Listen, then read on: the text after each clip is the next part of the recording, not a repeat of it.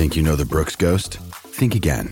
Introducing the all-new, better-than-ever Ghost sixteen. Now with nitrogen-infused cushioning for lightweight, supreme softness that feels good every step, every street, every single day.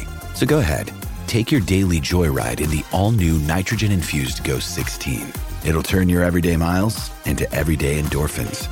Let's run there. Head to brooks running dot com to learn more. Another day is here, and you're ready for it. What to wear? Check. Breakfast, lunch, and dinner? Check. Planning for what's next and how to save for it? That's where Bank of America can help. For your financial to-dos, Bank of America has experts ready to help get you closer to your goals. Get started at one of our local financial centers or twenty-four seven in our mobile banking app. Find a location near you at bankofamerica.com slash talk to us. What would you like the power to do? Mobile banking requires downloading the app and is only available for select devices. Message and data rates may apply. Bank of America N A, member F D I C.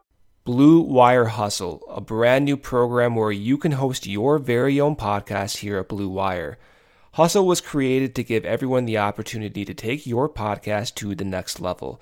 Or if you want to host a podcast and just don't know where to start, Hustle is the perfect place for you. As part of the program, you'll receive personal cover art, Q and A's with Blue Wire's top podcasters, access to our community Discord, and an e-learning course full of tips and tricks.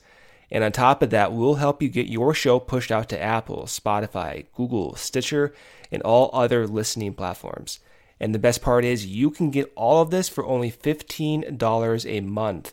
This is the same rate as any other hosting site would charge you just for the initial setup. So whether you're starting from scratch or have an existing show that you want to grow, Hustle is an open door to leveling up your sports podcasting experience. Acceptance into this program is limited, so get your application in today. To apply, just go to bwhustle.com slash join. Check out the description box for this episode to find out more, but that's bwhustle.com slash join.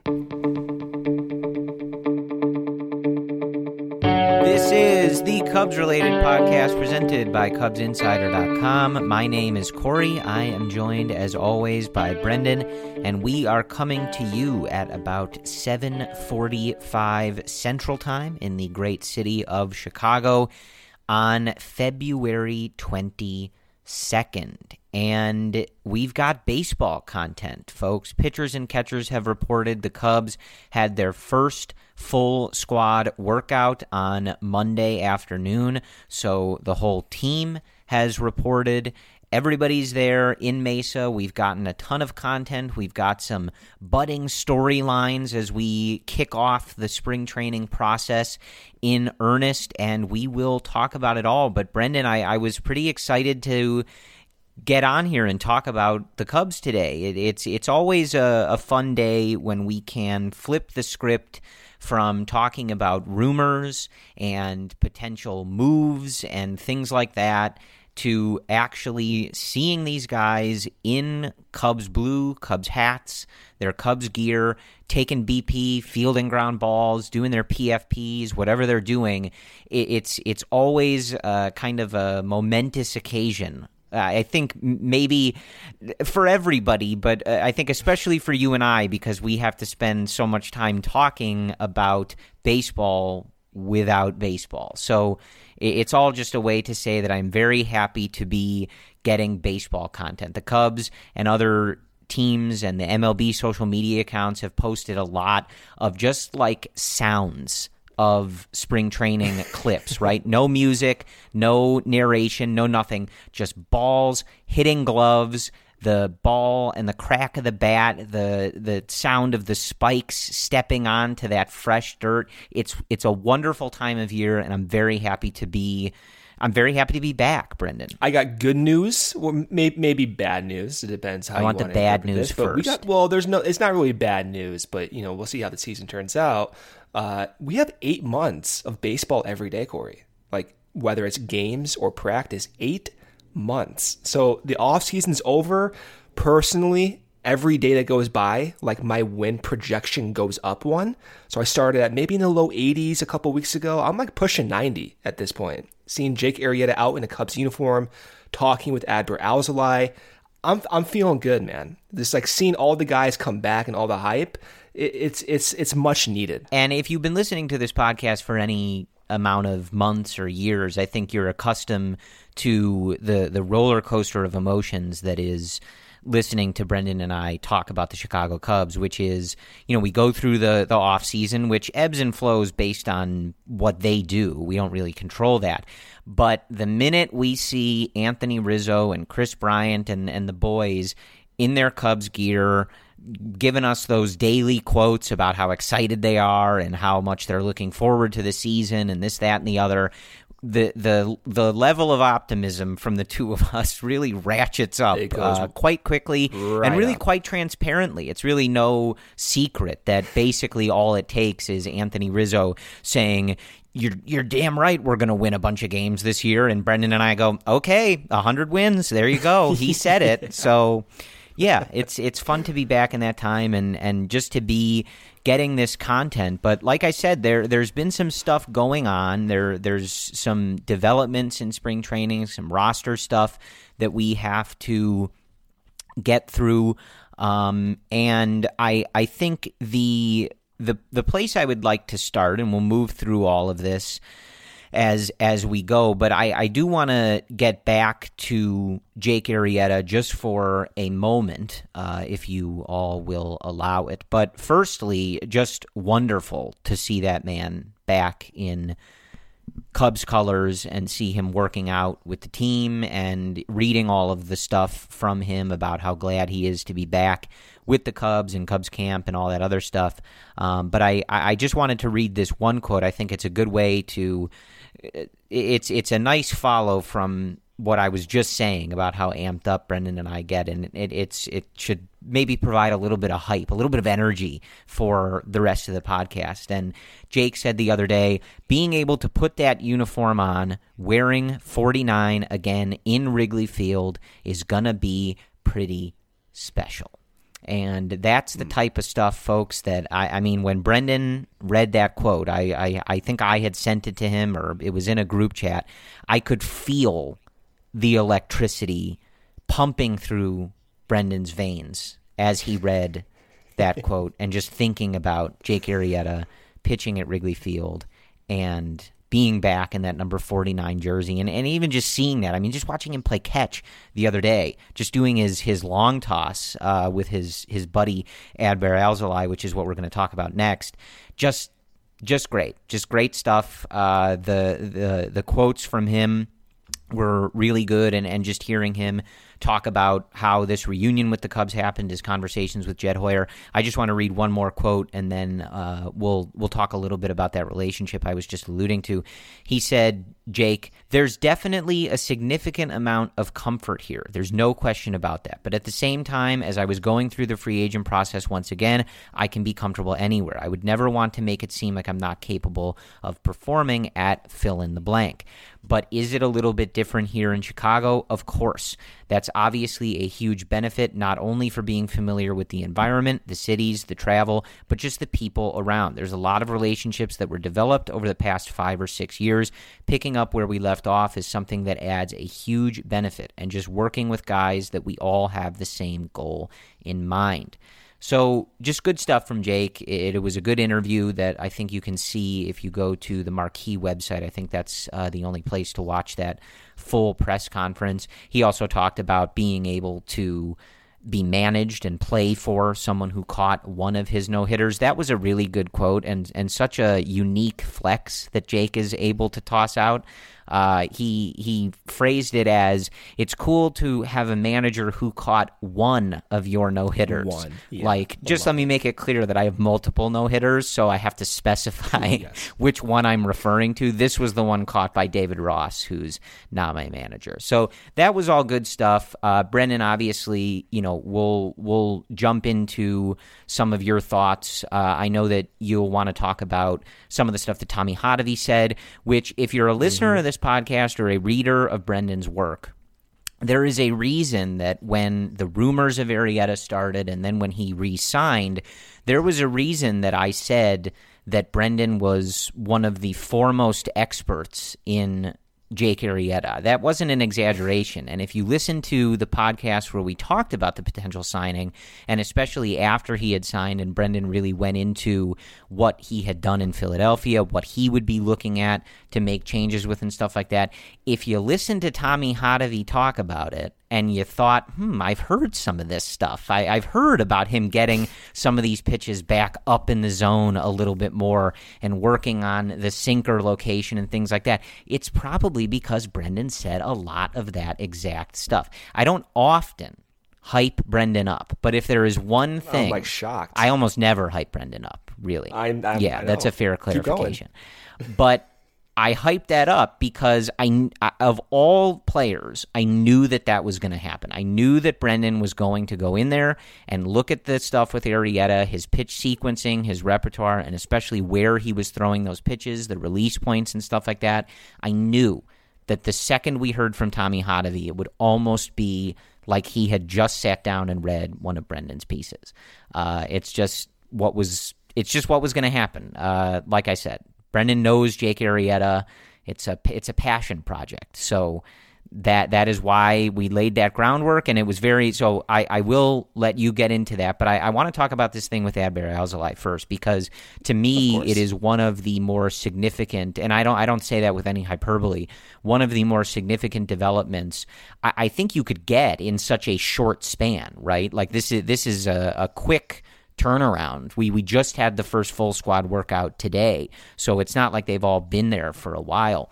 But every day they've been out there, we have seen Adbert Alzolay and Jake Arrieta throwing with one another, playing long toss with one another, and there are some really good pictures from the beat writers, the Cubs, uh, I think, you know, Marquee, everybody who has access at this point, which has been limited just because of, you know, COVID protocols and whatnot, but some really great photos of Jake, you know, demonstrating pitch grips and arm angles and things like that, and Adbert clearly, you know, you know, doing his best to be a sponge and just absorb all of this information.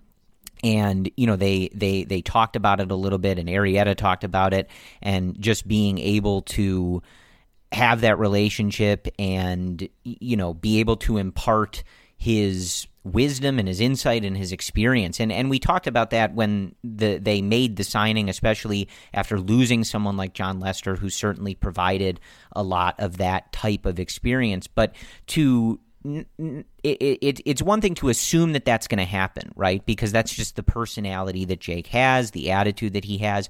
But so quickly, like the first day, to see him really clearly, let you know, latching on to Adbert, and and again, like you look at these pictures, I mean, it, it's it's so easy to see, even from where we're all sitting, like, oh yeah, these guys are developing a relationship, and Adbert's asking questions, he's learning things, and this is going to be really valuable. But I, I, I think that that is invaluable. I, I mean, that stuff is really, really important. Oh yeah, and to be able to see it with someone like Adbert, and and I think in particular that we saw what Alzolay was able to do last year when he made some changes and had worked with the pitching infrastructure to adjust his repertoire, bring in new pitches, things like that. And, you know, he looked like a different guy when he came back to the major league squad towards the end of the year.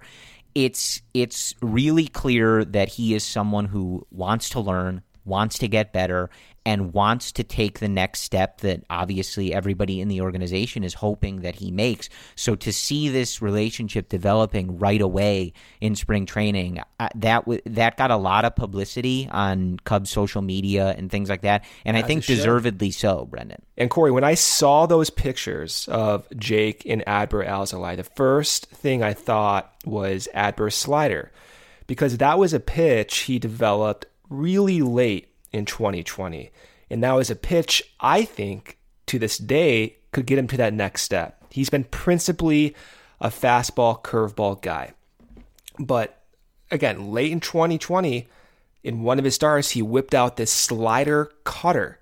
That was the first time he ever threw the pitch in any game. And when we noticed this, you know, I, I tweeted it out in front of the podcast. Jordan Bastion replied saying, yeah, like Adbert and Hottovy were working on this cutter and working on this new grip. And so there's another picture just from this past week of Arrieta literally showing his cutter grip to Alzolay. And Alzolay looks like a student just ready to learn. And so I'm going to be looking at that going forward is, can Alzolay's slider and cutter continue to improve? Or are we going to see a different usage of it in terms of where he throws it or how much depth it has? Is Arrieta going to have an actual tangible effect on Alzolay's breaking pitch and just overall psyche and philosophy of how he attacks hitters? Because if you look at the two's repertoire, very, very, very similar. Now, Arrieta has different angles where he throws his pitches, very different than Alzolay, but both of them, cutter, sinker, four seam, known when they were coming up through the system for their heavy curveball. And eventually, like Jake, we're maybe seeing Alzolay transition to a harder cutter breaking pitch. So that that is just beautiful to see. When I saw those two and all those photos, I I mean, that was probably the best content, I think, of the entire week of spring training, Corey. That was, to me, sort of the the lead story from the get-go. And and it's it's not always often that, you know, just from these initial workouts and guys reporting to camp and stuff like that, that you re- really even have that much to dig into. But this this was a pretty cool one. Uh, not only just Jake coming back and getting all of that content, but this relationship in particular. And I do want to read one quote Uh, from Jake about that, because, you know, obviously everybody sort of mm. saw this budding relationship and, and asked him about it. And he said on Adbert specifically, quote, "He's a guy who, from the get-go, I can tell that he wants it. There's no doubt in my mind. He's focused, he asks a lot of questions, and you can tell he loves the game. You get to a point in your career where you're not only expected to perform on the field, but also off the field. And I take great pride in that. And if I can help him escalate his career even a little bit, that makes this entire organization that much better. I set the tone in the room early on. I want these guys to understand and to know that they can come to me at any time. Whether it's something personal, something baseball related, it doesn't matter to me." So that is Jake Arrieta talking specifically mm. about Alzolay, but also just his role now as a guy coming back to this organization with the experience that he has as a World Series champion, as a Cy Young winner, as someone who has performed at really, really high levels in this game and has that veteran presence. I love it. I, you know, th- this is one of those things where you, you kind of have to see how it all plays out and things like that, but we can literally see it happening with one of these younger players, uh, a, a really uh, important player for the Cubs. Like Alzolay taking bigger steps and, and becoming a, a staple of that rotation, even just the middle part of that rotation, is that has ramifications for years for this organization if he's able to really settle into that role and, and elevate himself toward that ceiling that he has. And to see Jake getting in there and, and to hear quotes like that just about how he walks into this locker room again, and, you know, he he's he's not there to collect a paycheck. He's not there to, you know, expect people to come and kiss the ring because he's Jake Arrieta, and right, like I, he commands respect, but he's also here to help this organization, and he made that really clear. And so, just to see that that relationship, and it, it's it's going to be fascinating, especially once we start getting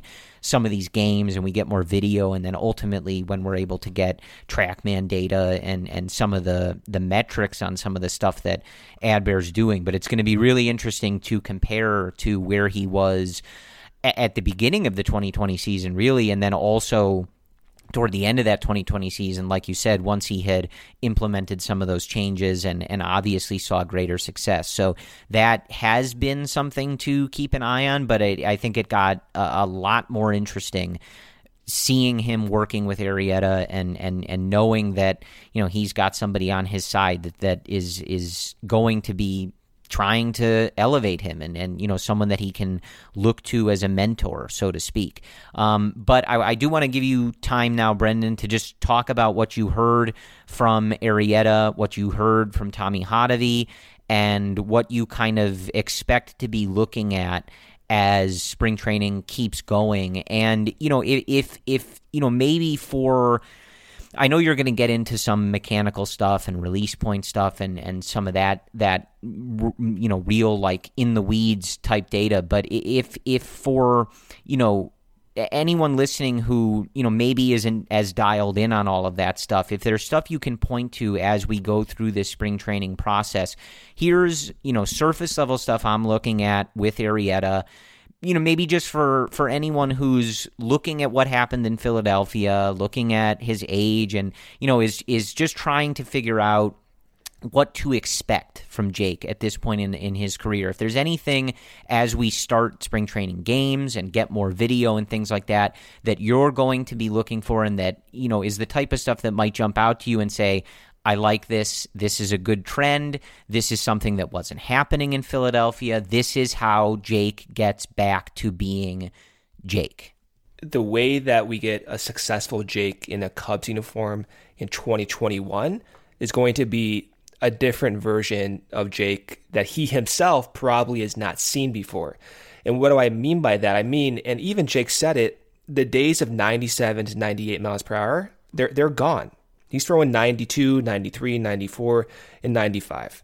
And he's changed how he throws, where he throws. You talked about it last week. He's throwing that changeup once every five pitches now, whereas he used to throw it at like a four percent clip. When you're looking at Jake in spring training, I mean, there's a lot of things to look at, but principally what I'm looking at is where he throws his sinker.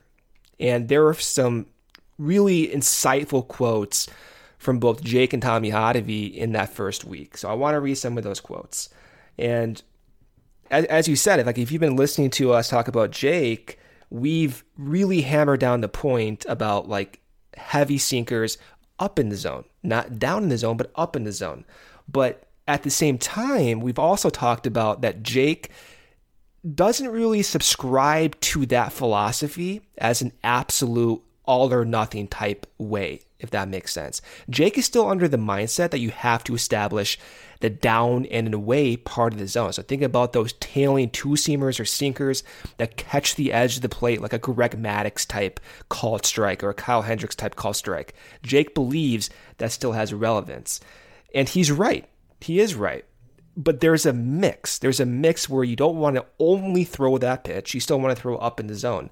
And I think that's where Tommy Hottovy comes in, and I think that's why, ultimately, is one reason Jake chose the Cubs. Because when I when I'm about to read this quote from Tommy Hottovy, it will make sense. So Hottovy said, quote, "When you saw Jake, and Jake was in his prime, his stuff moved everywhere. But I always went back to the angles, getting on top of the baseball and driving it down into the strike zone, then using the cutter off that and tunneling off that, and then being able to go up when he wants to." That's a point of emphasis. So we're really trying to focus on the angles and creating deception and driving the ball and let everything play off that. He's always had the ability to climb the ladder with two-seamers, but when he's right mechanically, he's driving that two-seamer down and away to a righty," end quote. That is the perfect marriage of modern day baseball pitching with an old school mindset like Jake Arrieta. And kudos to, to, to Tommy Hottovy for implementing both those features. And he's right about that. So again, to my point, what am I watching this spring training? I'm watching that sinker. I'm watching how he establishes the zone on the lower outside portion of the plate so that he can use his cutter and slider off that, so that he can go up in the zone with way more frequency to get more whiffs. And if he gets more whiffs, he's going to get more strikeouts, he's going to prevent more runs, and those numbers naturally should begin to look better than that E R A around five last year.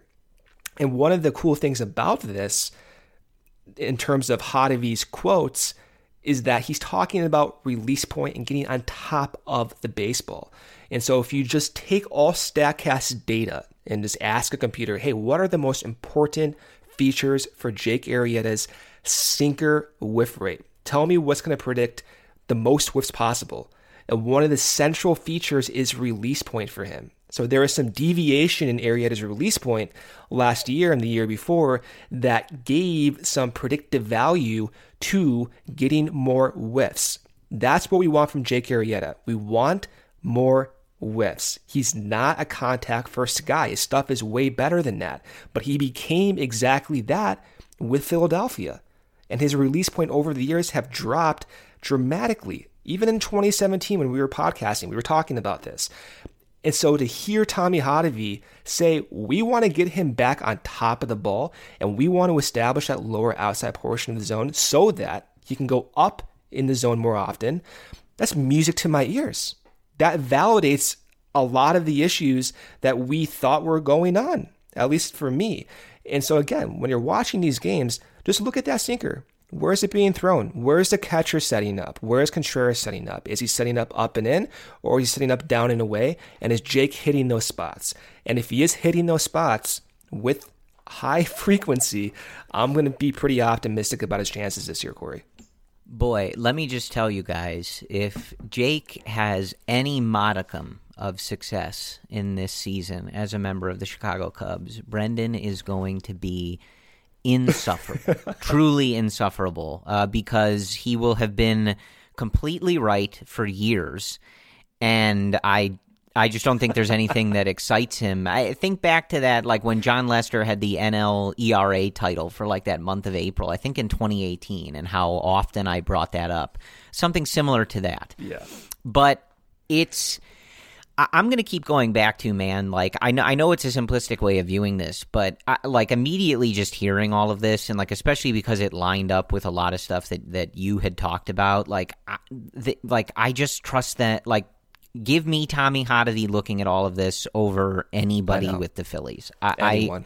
I, I, it, it's not to say that, you know, it, it's all on the Phillies and, you know, Jake was was the victim of the Phillies and, and he's going to come out and, you know, be incredible. That That's not what I mean. But, you know, when you have a pitcher who is dealing with his stuff diminishing, who is dealing with needing to, as Brendan said, become a different pitcher, be be different in how he attacks hitters and uses his repertoire and, and sequences everything, that is where the differences in these organizations really get highlighted. It, it's that stuff.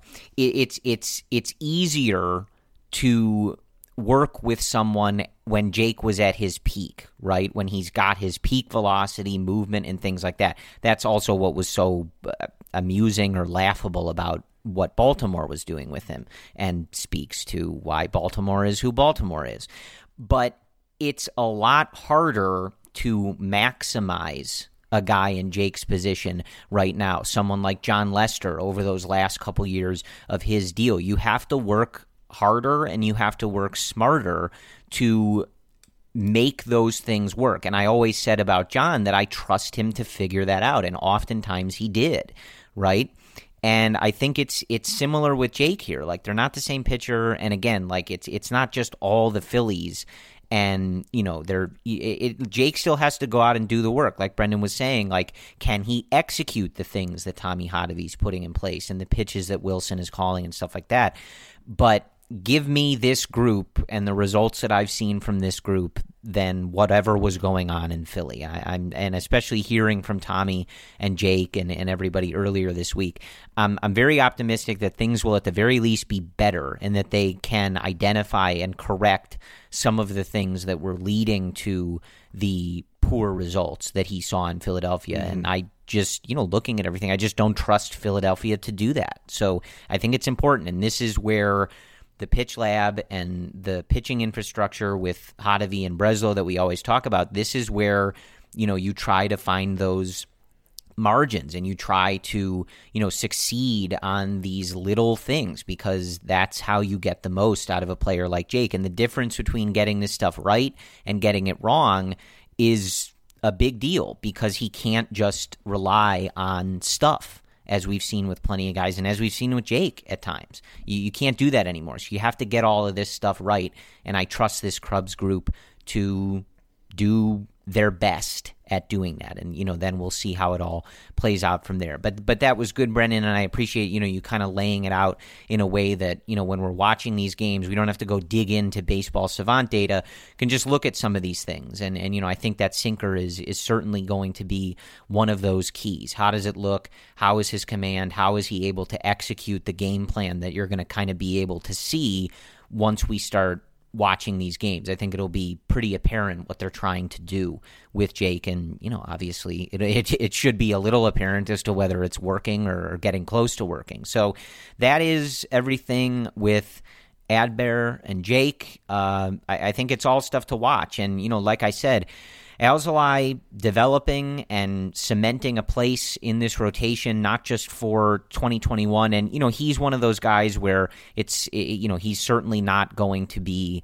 um, you know, making thirty starts or anything like that. He he's going to have a certain level of innings that he's able to hit and that the Cubs are comfortable with him doing. But beyond just twenty twenty-one, him developing into someone you can pencil into that rotation. And if even if you were looking at it right now, if you were projecting for twenty twenty-two and you were able to say, okay, we know Kyle Hendricks is here, and if, if at, you know, by the middle or end of twenty twenty-one, if you're able to say, okay, we've got Alzolay, he's in there, and we're comfortable with him being the number two or number three or number four, wherever, you know, he ultimately develops and you feel like that works, that's important. And it's equally as important if the answer to that question is no, unfortunately. I, I don't think that's what it's going to be. I expect uh, a really big season from Adbert, and I, I just love everything that we're hearing and seeing about him, but his development and his standing as someone in this rotation is a really important thing for this organization, especially as we're in this weird period of some guys are on expiring contracts. We don't know when the budget is going to tick back up to the level that, you know, it had been over the past several years. So the guys who are on the roster and who are cost controlled and, you know, uh, on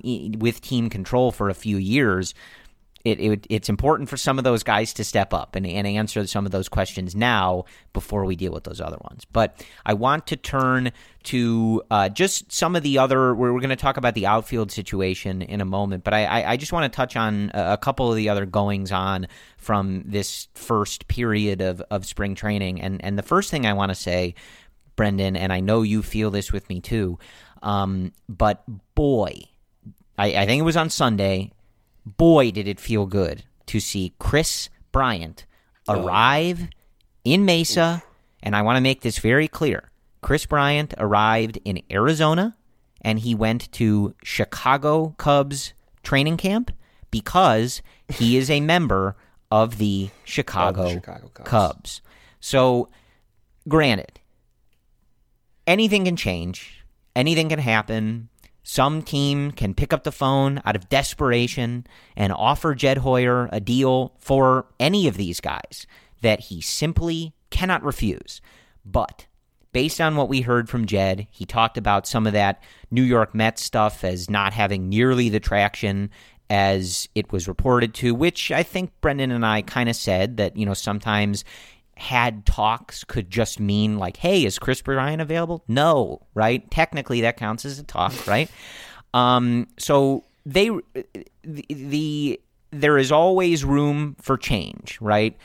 The the the line, things can change at a moment's notice. Just because there are no irons in the fire now doesn't necessarily mean that something can happen. But when we get to this point, when guys show up, when the team is promoting these guys and putting out content with these guys and things like that, and just going off of what Jed said, which was we're not really in talks anymore. Some of those talks were overblown in the first place, and spring training is a good time to sit down with these guys and reevaluate their future contracts, extensions, things like that.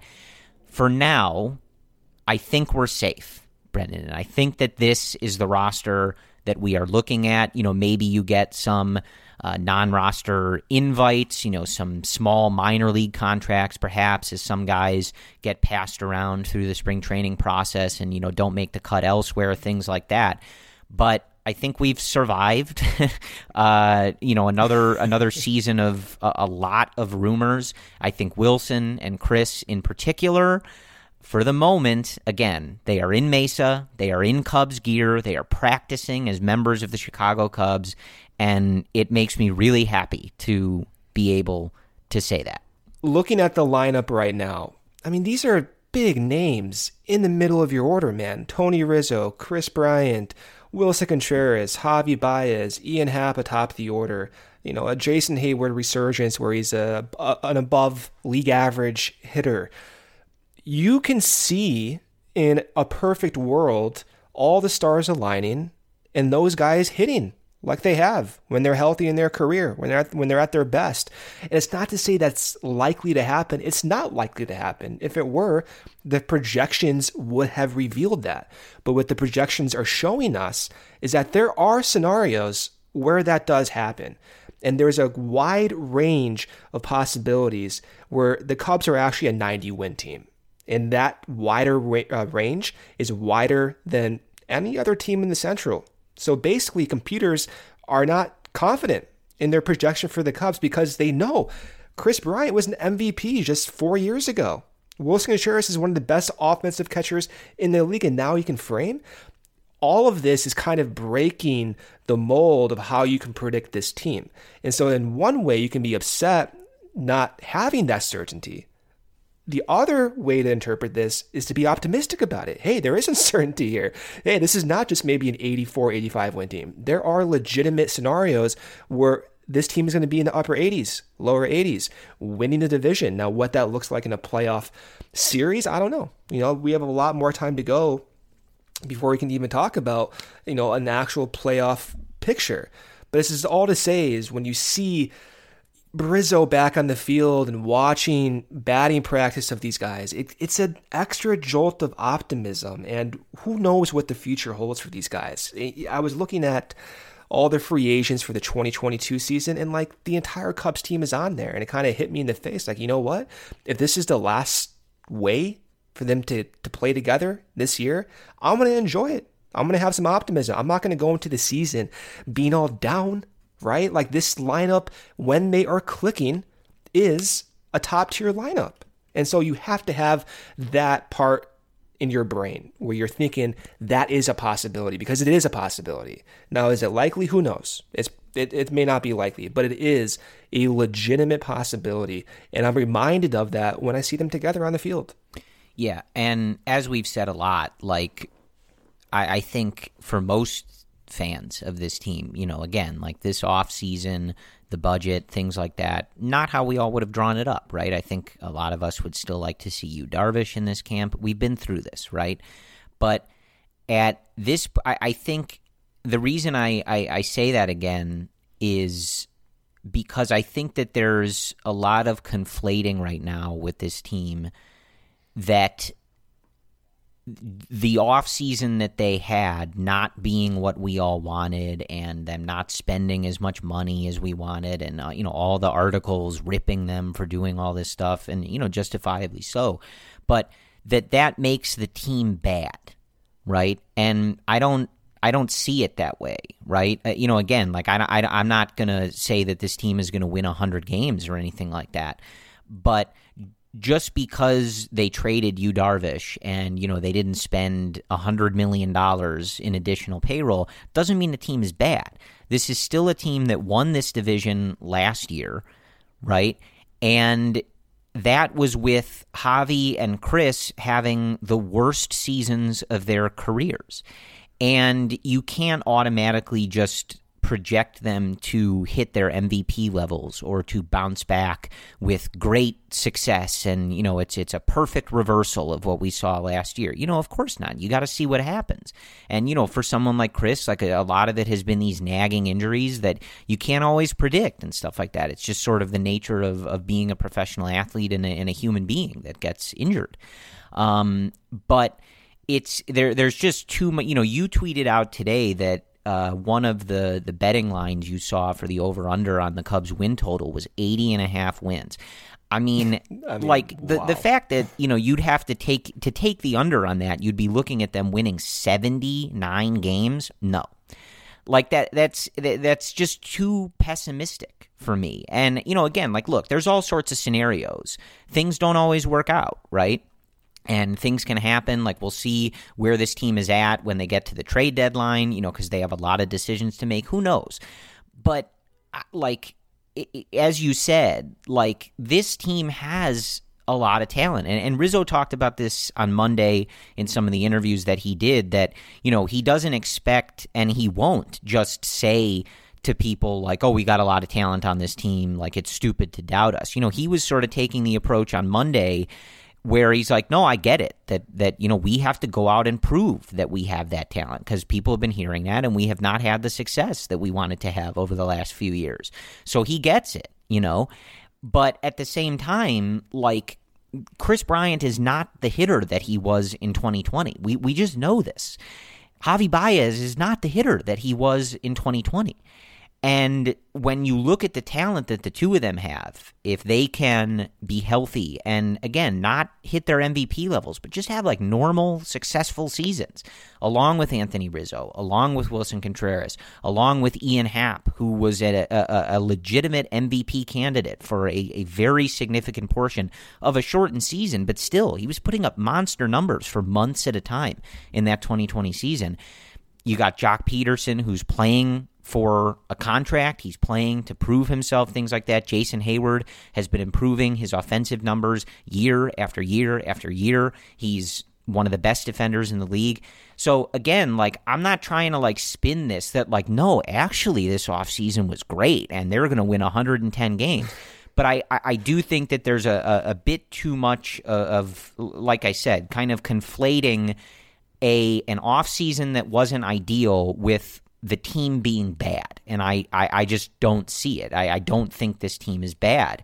Uh, I think there's a lot of talent here, and there's a lot of things that we've been trying to highlight, Arrieta being one of them, Alzolay being one of them, and some of the other names that we brought up a lot. There's also a lot of potential for guys to step up and, and be a surprise, right? Like, why can't we have a Tommy Edmond style thing, right? The Cardinals call up these random players that lead them, you know, to success all the time that nobody's ever heard of, right? Like, why, you know, why not us, Brendan?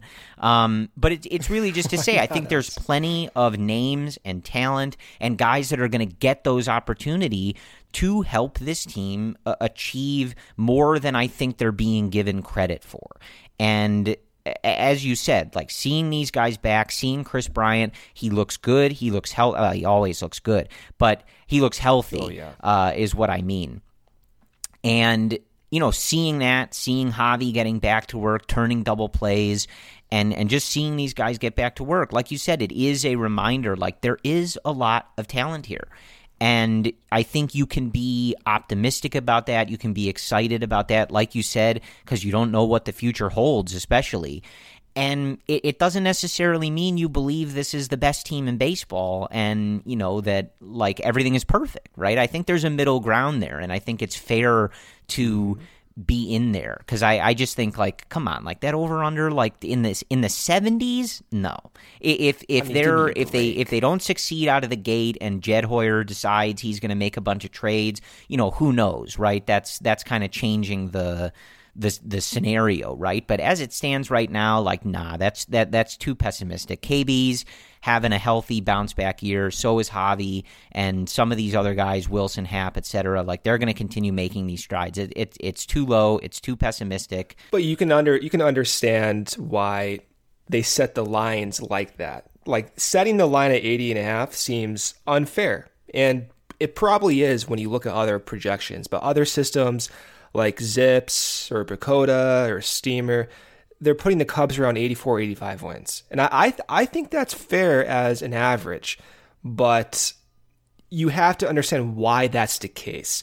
Those systems can't ignore what you saw in twenty twenty. They can't ignore how K B produced after injuries in twenty nineteen and twenty eighteen. That's just how they operate, and they should operate like that. But we follow the team on a daily basis. When I say we, I mean, like, you know, listeners, all of us fans. We know the issues with Chris Bryant.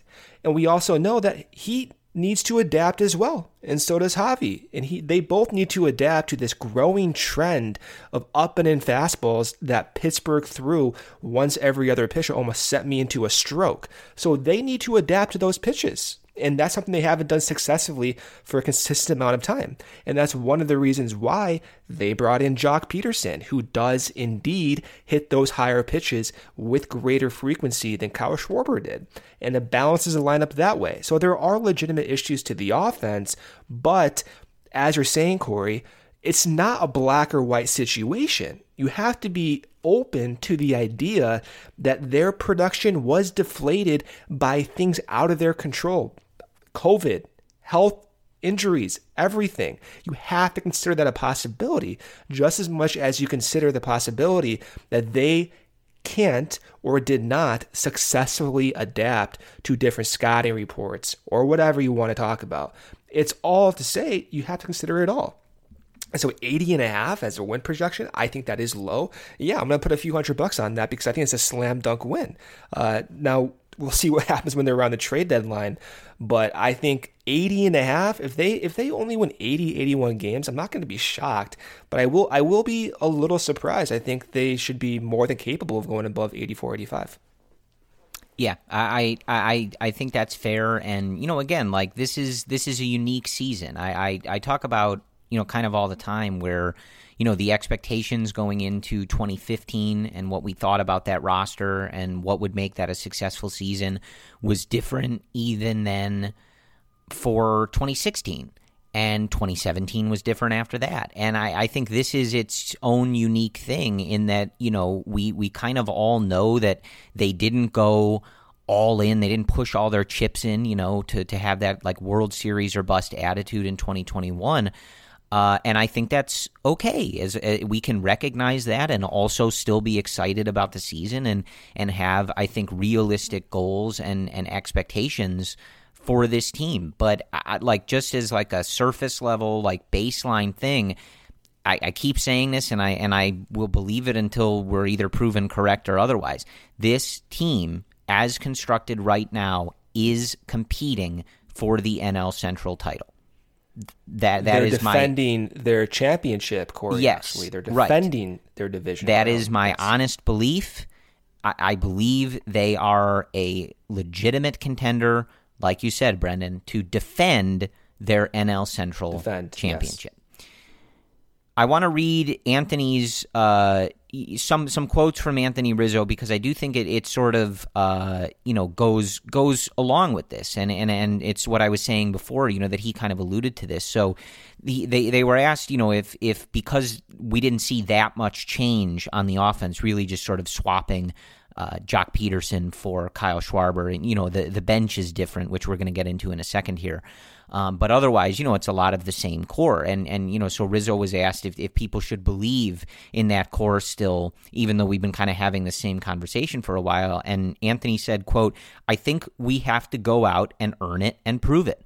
I don't think anyone should just believe in it. We haven't done what we're capable of doing the last few years." And I, I think that that's, that's a totally fair thing. You know, he's basically just saying, like, we got to go out there and prove it. We know we have a lot of talent, but we also know that people, I have heard that for a couple years now, and we have not achieved the level of success that we had and that we expect to as a group. So we got to go out there and prove it. But that doesn't mean that it isn't there, because it is there. It's it's just got to come together. Uh, so on that, we'll see. Anthony Rizzo also uh, reiterating some desire to stay in the city of Chicago, uh, which I do believe that that is something the Cubs should be doing. Uh, we've said that a lot. Uh, Jed Hoyer, again, alluding to spring training being the time to do that. Anthony agreed, and you know, so that will happen at some point. And Anthony said this, quote, "Everything that I love about this city, I kind of wear on my sleeve. I still love it. I still love our team. I still love what we have going on here." You got to extend him for he cannot play a game in another uniform. I, I I have never meant anything with more sincerity than when I say that. I love Chris Bryant. I love Javi Baez. I love a lot of players on this team. I, I I mean this with the utmost sincerity from the bottom of my heart. Anthony Rizzo must, must be extended by the Chicago Cubs. He can never be allowed to play a game for another organization in Major League Baseball. he has to retire as a Cub. He has to have his number retired, the statue built, the whole thing. This is completely non-negotiable, and I mean it. This is this is a slam dunk for them from a P R perspective. He's been one of the most consistent players at the position for years. He's a top producer. He is one of the best people in the game of baseball, in the Chicago community, the Cubs community, the communities he's a part of in Florida. This is a no-brainer. Like, just do it. All right? He has to be I mean, a Chicago yeah. Cub. He has to receive a contract extension. That's it. Do it, Jed. Get it done. Tom, you better open up the purse, and you better pay the man his money. Seriously. Anyway, getting to the bench and some of the depth changes that the Cubs have gotten into. So a curious one, and one that was everybody was kind of trying to figure this out. So we knew that the Cubs had signed Jake Marisnick, uh, kind of a, a depth bench piece, someone who you would look at as a defensive replacement and, you know, maybe a pinch runner and, you know, maybe a spot start kind of guy, but not someone you're looking at as like a platoon potential guy. Just someone is, you know, depth bench piece, very clearly. Brendan and I were kind of talking that he's kind of like what you wanted, uh, that you would have envisioned a role for Albert Almora over the past couple years, except Almora didn't succeed at the plate, and he had the, you know, expectation, obviously, of being a former first-round draft pick and someone who you were probably aiming a little higher for than just being a depth bench piece Uh, to serve in certain situational spots. But that, as a veteran, as somebody come over, coming over on a low-stakes deal, is more in line with the expectation for Marisnick. The Cubs also, over the weekend, brought back Cameron Maybin, uh, you know, the, the inking him to a deal. Again, all of this is very low stakes, low risk, so it, it's, it's, it's not a big deal. But it did forced them to put Phillip Ervin uh, to D F A him, and he did get picked up by the Braves, so he's out. Uh, so what's interesting about that is that, and this is sort of one of those things where you're kind of trying to follow the timeline and, and sort of see how this all comes together, but basically Ervin was brought in because the Cubs have had, if you've been paying attention, I think you know this, uh, a problem hitting left-handers. Uh, and part of that is because, you know, Chris Bryant and Javi Baez would normally be doing a lot of the damage in that regard, but they did not have the years that they'd like to in twenty twenty. So hopefully that reverses and those numbers get better. But Ervin was someone who you'd look at as, okay, however you're going to do this in left field, he signed before Joc Pederson. He has a career numbers, he has career numbers that are above average against left-handed pitching. So it made sense to have him in there, and he would be the guy that you would put in the outfield to hit against lefties. So now, Maybin's all right, but still not someone that hits lefties very well. Marisnick, same thing, right? So it's just interesting because they Clearly, they told Joc. Joc made this clear when he signed and in his Player Tribune piece and stuff like that, that he's he came here to, to play, not to be a part of a strict platoon, not to get, you know, ninety to one hundred starts a year. He came here to be the left fielder, and that was what was told to him. That was the deal, and Jed Hoyer reiterated this, like they're going to give him a shot.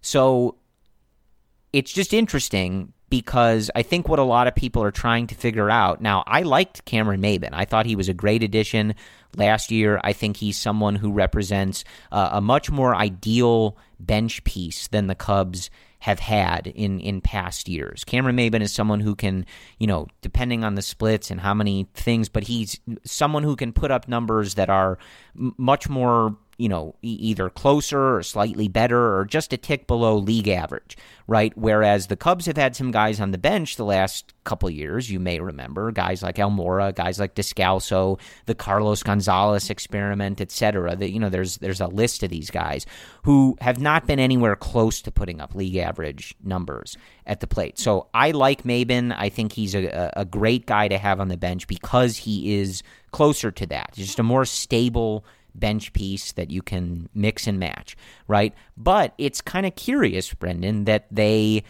opt not to keep the guy who had that particular platoon advantage, yeah. which now you still don't have. So, again, you'd hope that mm-hmm. Javi and K B are able to kind of elevate those numbers against left-handed pitching. It has been not something Joc has succeeded at in the past, but he's getting this shot. He's, you know, on a one-year deal heading back to free agency, so he's here to prove himself, get that time. So we'll see what happens there. But this was an this has been an interesting set of moves to to try and follow, and and I don't think we've heard Jed or anybody speak on this yet. So it's really just trying to figure out, like, kind of thought they were going to utilize the guy that was more consistent against lefties, but that is apparently not their plan. Marisnick is, like, sneaky fast. He's six foot four, over two twenty, but the guy's an athlete, sneaky fast. In fact, since twenty sixteen, he's been within the same tier of speed of those like Cody Bellinger and Francisco Lindor. He's in the top ten percent of fastest runners in baseball. So I, I didn't know that. I don't think anyone um, can see that unless they dig a little bit deeper. And also, if we just look at some of the Baseball Savant defensive metrics, not U Z R, not D R S, not any of the other stats, but just the ones used by Baseball Savant, which is based on StatCast data and like getting an outfield jump, for example, he also rates in the top ninety-five percent of center fielders over the last few years. So that's why I think he kind of mirrors what the Cubs envisioned for Almora, perhaps. When I mean by that is someone who has decent defense, run the bases well, who is fast, but whereas Almora was not any of that, Marisnick could fill that role as a fifth outfielder. But it is puzzling, too, because even Cameron Maybin, when he had his good year with the Yankees in twenty nineteen, when he had, I, I believe, like a three sixty weighted on base average, he did most of his damage against right-handed batters. Like, he's like a reverse platoon guy, at least in twenty nineteen. But last year, he had better numbers against lefties. He had league average offensive numbers against lefties, where he, whereas he was below league average against right-handed pitchers. So I don't know what the deal is there. The Cubs clearly have an idea of what their outfield's going to look like, or they would not have D F A'd Ervin so soon. Um, but it is surprising. I can see what they're thinking, but I'm not totally understanding how they're going to attack lefties, because as you said, Corey, Joc Pederson can't hit lefties, or he has not been able to hit lefties. He has one home run against a left-handed pitcher over the last three years. We know the issues with Jason Hayward at times against lefties. We know Ian Happ is a switch hitter, but he's gone through extensive work from the right-handed batter's box over the years. Can you rely on Ian Happ for one hundred sixty-two games a year against left-handed pitching? Maybe, but is that a certainty? I don't know. So who fills in then to face lefties? Do you put Chris Bryant in the outfield and shuttle around David Bodie to third base? I, I don't know. That's a legitimate question to have. And that's where I was confused why they got rid of Phillip Ervin. But Marisnick, nevertheless, incredibly fast guy, super fast guy. Great defense, supposedly according to StatCast numbers. And I think if you just look at those two alone, you think of a, a late inning, seventh inning defensive replacement guy, someone who can be a pinch runner and kind of fill that role that maybe we thought Ian Miller, who's in triple A, could have filled. Ian Miller, a good defender, incredibly fast, but without the bat that Marisnick might end up having. Yeah, I, I don't necessarily take issue with any of this. Uh, I, I just think it's it's interesting that the the Ervin thing just made a lot of sense. It just seemed like really simple. Like, we need an outfielder yeah, that can I know. hit lefties. It is confusing.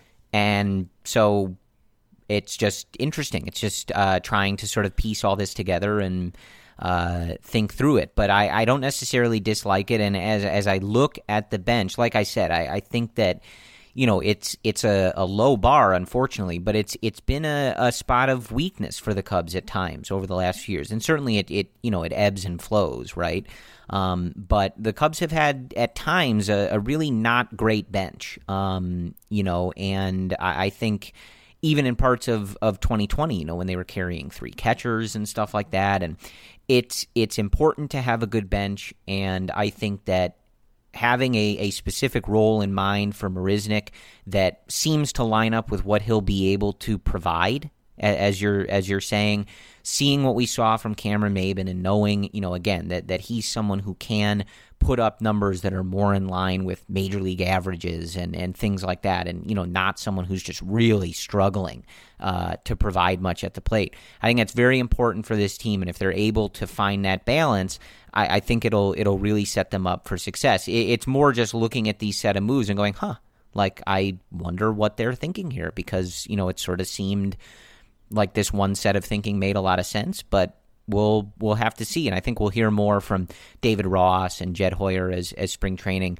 continues to get underway. Again, Monday was the first full squad workout, so this is the first time we're seeing all of the position players and, you know, getting live pitching going and things like that. So we should probably hear more on their train of thought and logic and stuff like that as we go forward here, but something to keep an eye on, um, you know, because th- those are, as we've talked about, you know, some of the spots on this team are pretty clear who they're going to go to, and some are not. And, you know, I think that bench area and how they're going to divide that playing time and how they're going to divvy that all up, I think is, you know, one of the things to continue looking for. But I think that is what we have for you this week. Um, again, we'll we'll see when we get back to doing two episodes a week. It, we're we're still sort of seeing how this spring training coverage is going to go. It's been a a little different, at least in the beginning. Uh, it seems like the beat writers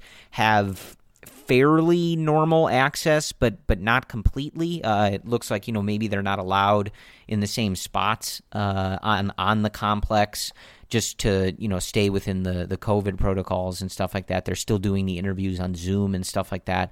So we'll we'll see how the content is coming out. And, you know, as always, if, if we have enough to talk about, we're happy to jump back on here. Um, but, you know, I don't I don't want to come back in, in two days and be like, hey, so Arrieta and Alzolay are still friends, so that's pretty cool. Um, you know, as long as we have stuff to talk about, we'll get back on that. So Uh, You know, I, I, I, we, we have not set a date for it, but it'll happen. Keep your keep your eyes peeled on that on that podcast feed, and eventually you'll just start seeing two episodes a week.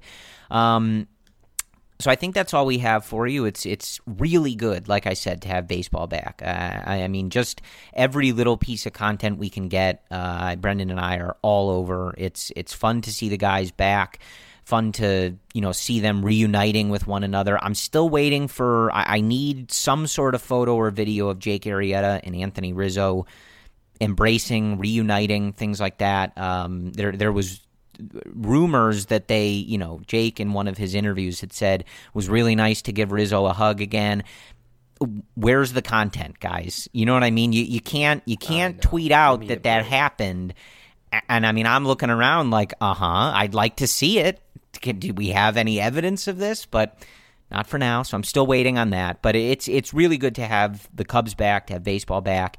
And it's, I, I think, you know, for me, especially after a long offseason, especially everything going on in the world, like, really, I mean it, like, just seeing Chris Bryant taking B P in Cubs gear, Javi Baez doing his thing in the field, the smile on Anthony Rizzo's face from the photos today from the Cubs social media team, it's It's it's all I needed. It's it's everything in the world. It's so good to see these guys back, and it, it just makes me happy to see these guys. So I'm ready to root for them. I'm ready to cheer them on. I'm ready to defend that division crown, right? Like, we got a division to defend.